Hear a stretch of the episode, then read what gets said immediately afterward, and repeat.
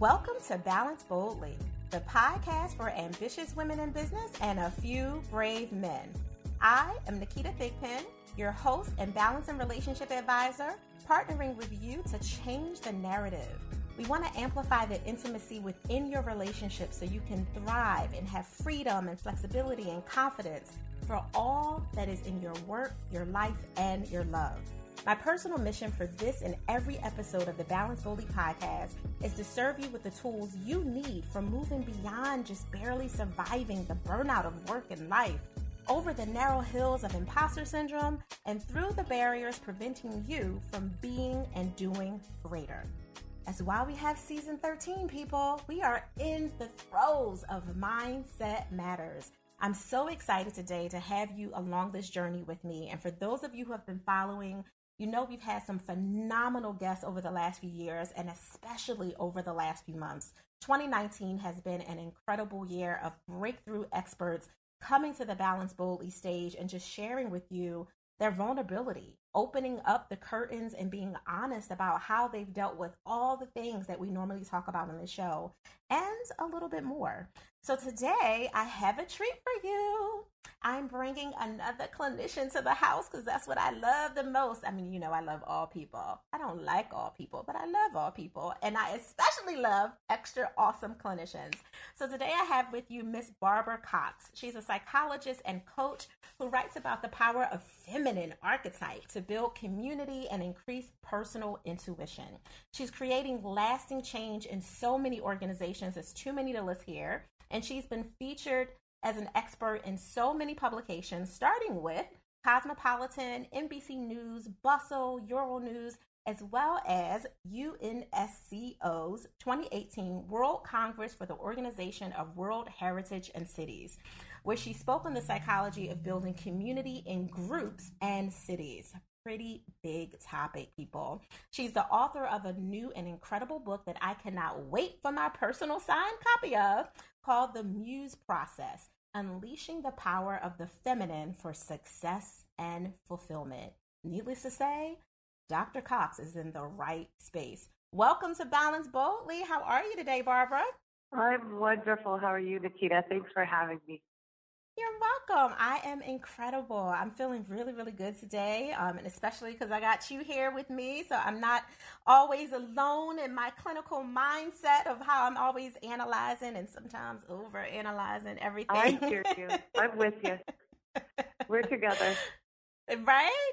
So tell me about this new book that you have. I'd love to hear more about what made you decide to write it in the first place and where you were in the journey and the process for yourself as you were managing the writing process and building a business yourself. Sure. And um, it really ties in with all you said in the intro. But basically, as I was working with clients over the years, seeing this whole issue of feeling an imposter syndrome and wanting to address that because I went through graduate school. Heck, I got a PhD and I still have the imposter syndrome. I think everybody struggles with it. Nobody talks about it. So mm-hmm. after I became a mom and I was trying to juggle work, life, building a business, and then working with my clients and teaching them what I learned in terms of work-life balance, I saw that they had kind of a this internal critical voice, you know, saying you're an imposter, you can't do it all, you can't have a family, you can have work all together and, and be happy. And I developed this process kind of haphazardly over 18 years to help them shift out of that. And then I boiled it down over a few years into five steps. And then I decided, hey, I'm going to write a book about this. So um, I, I wanted to help others get through the struggle I went through and some of my clients faster. So I feel like the book is like here's a boiled down, here's 18 years worth of, of knowledge boiled down into a book with five quick steps because I'd like people to get to that happy, balanced state quicker. Yeah. We're all in this together. Yeah, absolutely. The collective genius, right? Absolutely. Right. And, and research has shown that happy people breed happy people. That even if there was one study that showed, I don't know if you've heard of this one, there was a study that showed happy neighbors influence their other neighbors, even if they didn't know them, up to one kilometer away. So if somebody was Hmm. about a, a kilometer away, they didn't know this happy person, they were statistically happier, even if they hadn't interacted. So there's something to do with social contagion, and I'd like to help the social contagion be positive and not negative, you know? Yeah, no, I never heard of that study, but it sounds absolutely correct. Um, just from you know what I know about communal energy and all those different things that line up with that, that sounds phenomenal, and it makes me feel really good about being that uh, sometimes annoyingly happy neighbor. You're like, how can you be so happy? right. I can't tell you how many times, Barbara, people have asked me that, um, both in professional circles and you know, even going back to high school, it was like some characteristics just, you know, they you get wiser and you learn and you grow and have better boundaries. But some things are just innate. And I remember people being so annoyed with me that I was always smiling. They were like, Why are you so happy? You can't possibly be this happy. And I'm like, Well, actually, I'm just projecting the state that I want to be. Right. Because in high school, I wasn't very happy, but I really wanted to be a better person, better than my circumstances, better than all the multiple abuses and traumas that I was dealing with. I wanted sure. something more for my life, right? So I stepped into it. Yeah, I can relate Yeah. to that. Yeah, I was raised a Navy brat and we moved every year. So in high school, I had to start a new school every year. I went to three high schools. So yeah, I'm feeling um, left out and that whole, you know, shy. And you learn that your mindset is everything. So just like you said, you smile, you project hmm friendliness, and you get, you usually get what you project. So yeah, I learned that early on. I'm with you. Absolutely. And I have to ask you, you know, for all the ambitiously bold women in business and those few brave men that are listening that may not be familiar with, you know, what is the feminine archetype and why does it matter connected to building community? Like how is that going to to help them be better at what they're they're That's trying to do and balance? Now, Yeah. yeah, like could you share more about that Sure. to help everyone really get that? Sure. I label that the feminine archetype, and it comes from more of the philosophy of life, the yin and the yang. So Mm-hmm. basically, that I feel, I find that we have two different parts of us the yin and the yang. Yin is like the softer feminine, yang is the more active masculine. Does that make sense? Yes. Yes. And so we have that inside internally, and each of us has this, these two sides or two archetypes or two ways of being that we can access, men and women. So it's not really based just on physical gender, it's really a way of being. And so what I see our society had done, at least in American society, and I'm kind of kind of stereotyping a little bit, but we're we're valuing, we're overvaluing the yang, the yang, the masculine, the go-getter, like always be active, go go go. And I think that's a part of our Puritan heritage, which has pros and cons. Um, you know, it gets us building empires and building businesses, but then to the detriment and to the ignoring the feminine side, the yin side, the gentler, kinder part of us that we all have within us. You know, that, that feeling of when you feel connection with somebody, when you want to give somebody a hug or you want to get a hug, you want to feel connected to other human beings. That's what I call the kind of feminine side where it's all about community, connection, collaboration, intuition, caring, and bringing in that piece to us because we've evolved to be social creatures, to be in a tribe, to, to know our other human beings that are around us. We really didn't evolve to be lonely and to be alone and to be isolated in a little, you know, brick house by ourselves. We we've evolved in a group, so we're really meant to connect. It's physiological, it's science. It's really does that make sense? Yeah, no, it totally makes sense. I'm listening to you and I'm thinking about um, someone specific that would say, and I'm sure you've heard this a million times from people, you know, I'm not a joiner. I don't want to be with people. I'm not, and I'm not just talking about them as self-identifying as an introvert. Just, you know, I don't want to connect. And, but then they're typically not only are they closed off, they they're usually not people who are thriving when when they're in that space. Right. Now they may eventually get there, but it takes a lot longer when you're not to your point kind of unleashing the yin yeah. and you know tapping more into it because it could help them in their business and obviously you know in your personal life if you're willing to connect and be a little softer when you need to be softer and it doesn't make you less of you know a go-getter yeah. because you can give someone a hug. Right right. Go-getters can still hug. Maybe that should be my tagline. Right. go-getters can still hug. They still need a hug. Right. Go-getters need a hug too. Right no, I, I love it. And everything you're saying makes a lot of sense. I'm curious, based on your professional and personal experience, have you noticed that there's a difference in, you know, whether it was your life at a time when you had to kind of go into a bubble and close yourself yeah. off from the community that you you saw a difference in your own ability to be more productive or more happy or sure. even have less bur- burnout? Yeah, for sure. Mm-hmm. This was a personal struggle too. I think all authors probably write about some issue that's personal to them. And I found, especially after becoming a mother, that when people have children, there's more of an isolation. And I think that's more of a cultural thing. I don't think that's in every culture. So the the mothers I talked to seemed very kind of isolated and it's harder to get things done whereas the people in more communal, community oriented situations with kids had help with childcare and help with their business and they'd help each other out.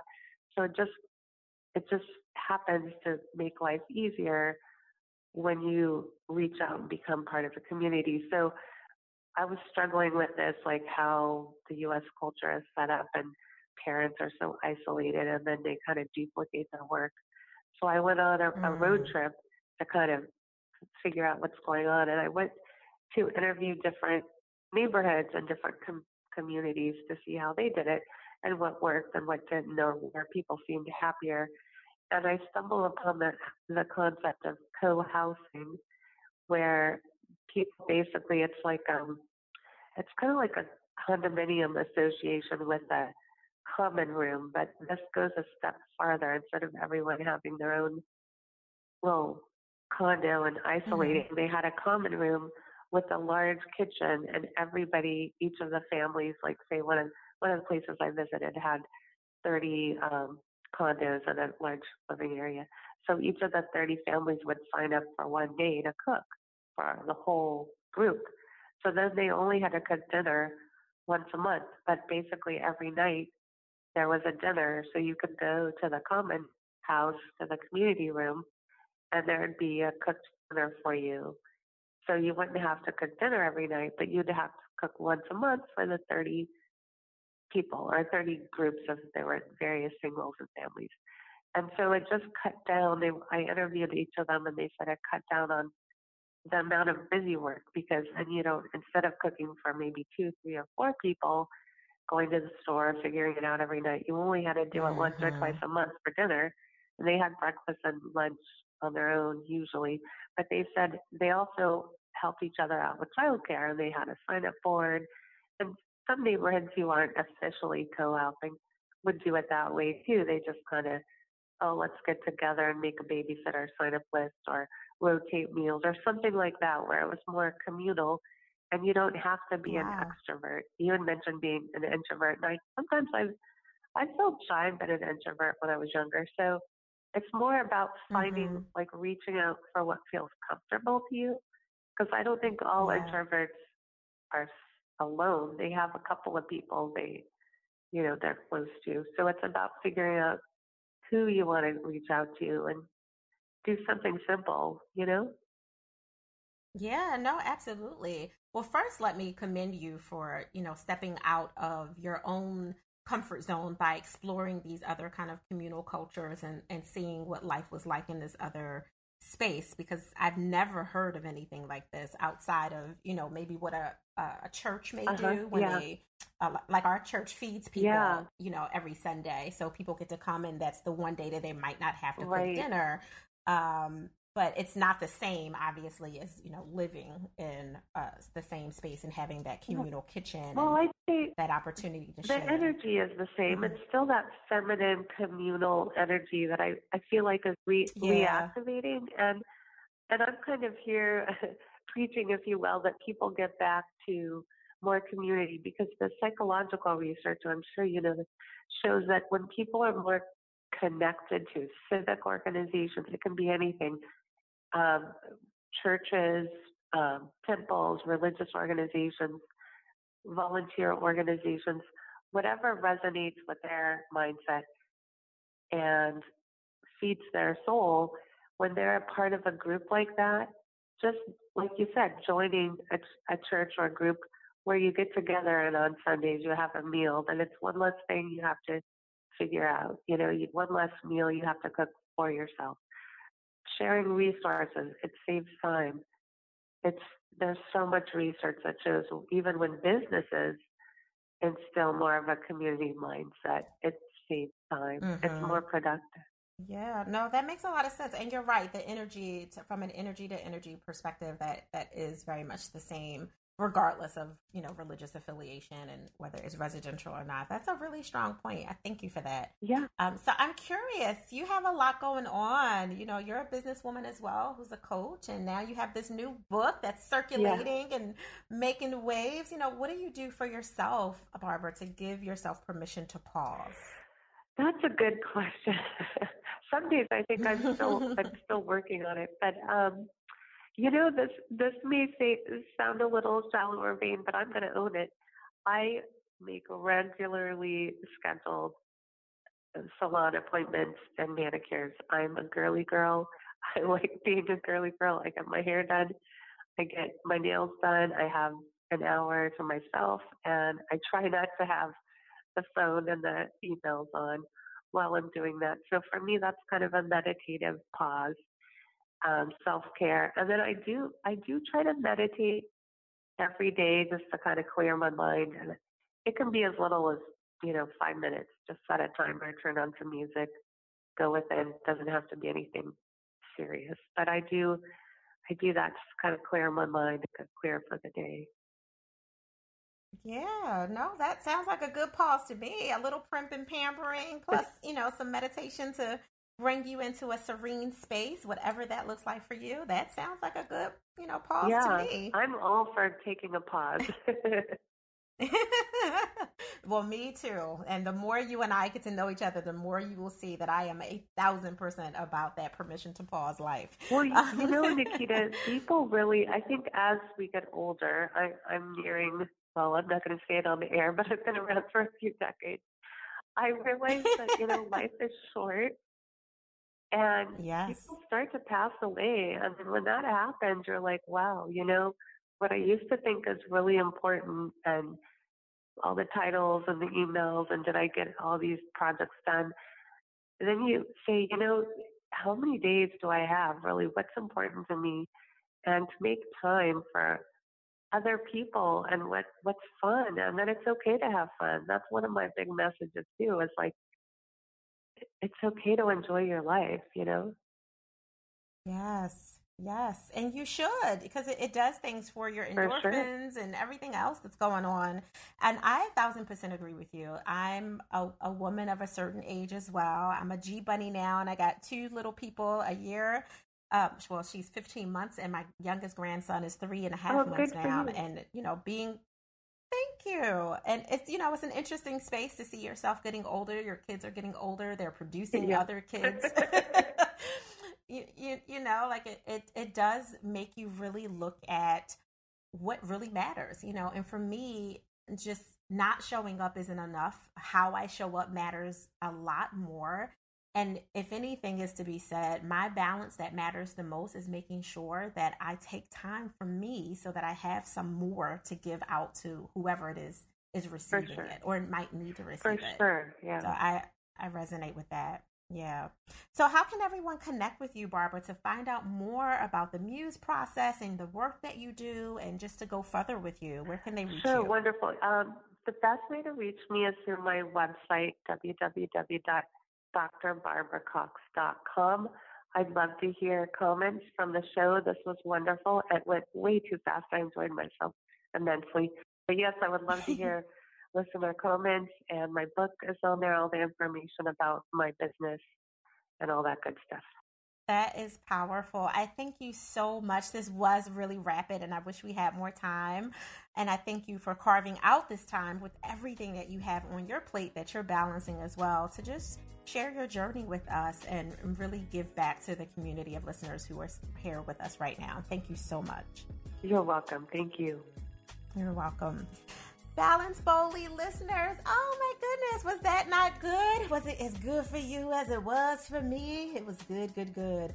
I'm so grateful for you for tuning in, for following us. Of course, as always, if you like what you hear on the Balance Boldly for Ambitious Women podcast, be sure to subscribe, rate, rate, rate, and share to make sure we can get all this good information to the other ambitiously bold and brave who want access to these valuable life, love, and business balance tools. If you want to connect with me, of course, you know you can get me at Ask Naketa on IG, Twitter, Facebook, and of course, you're always welcome to follow us on Think Pro Media at YouTube. Now go create your balance and create your joy, but remember to do it boldly. Thank you for listening.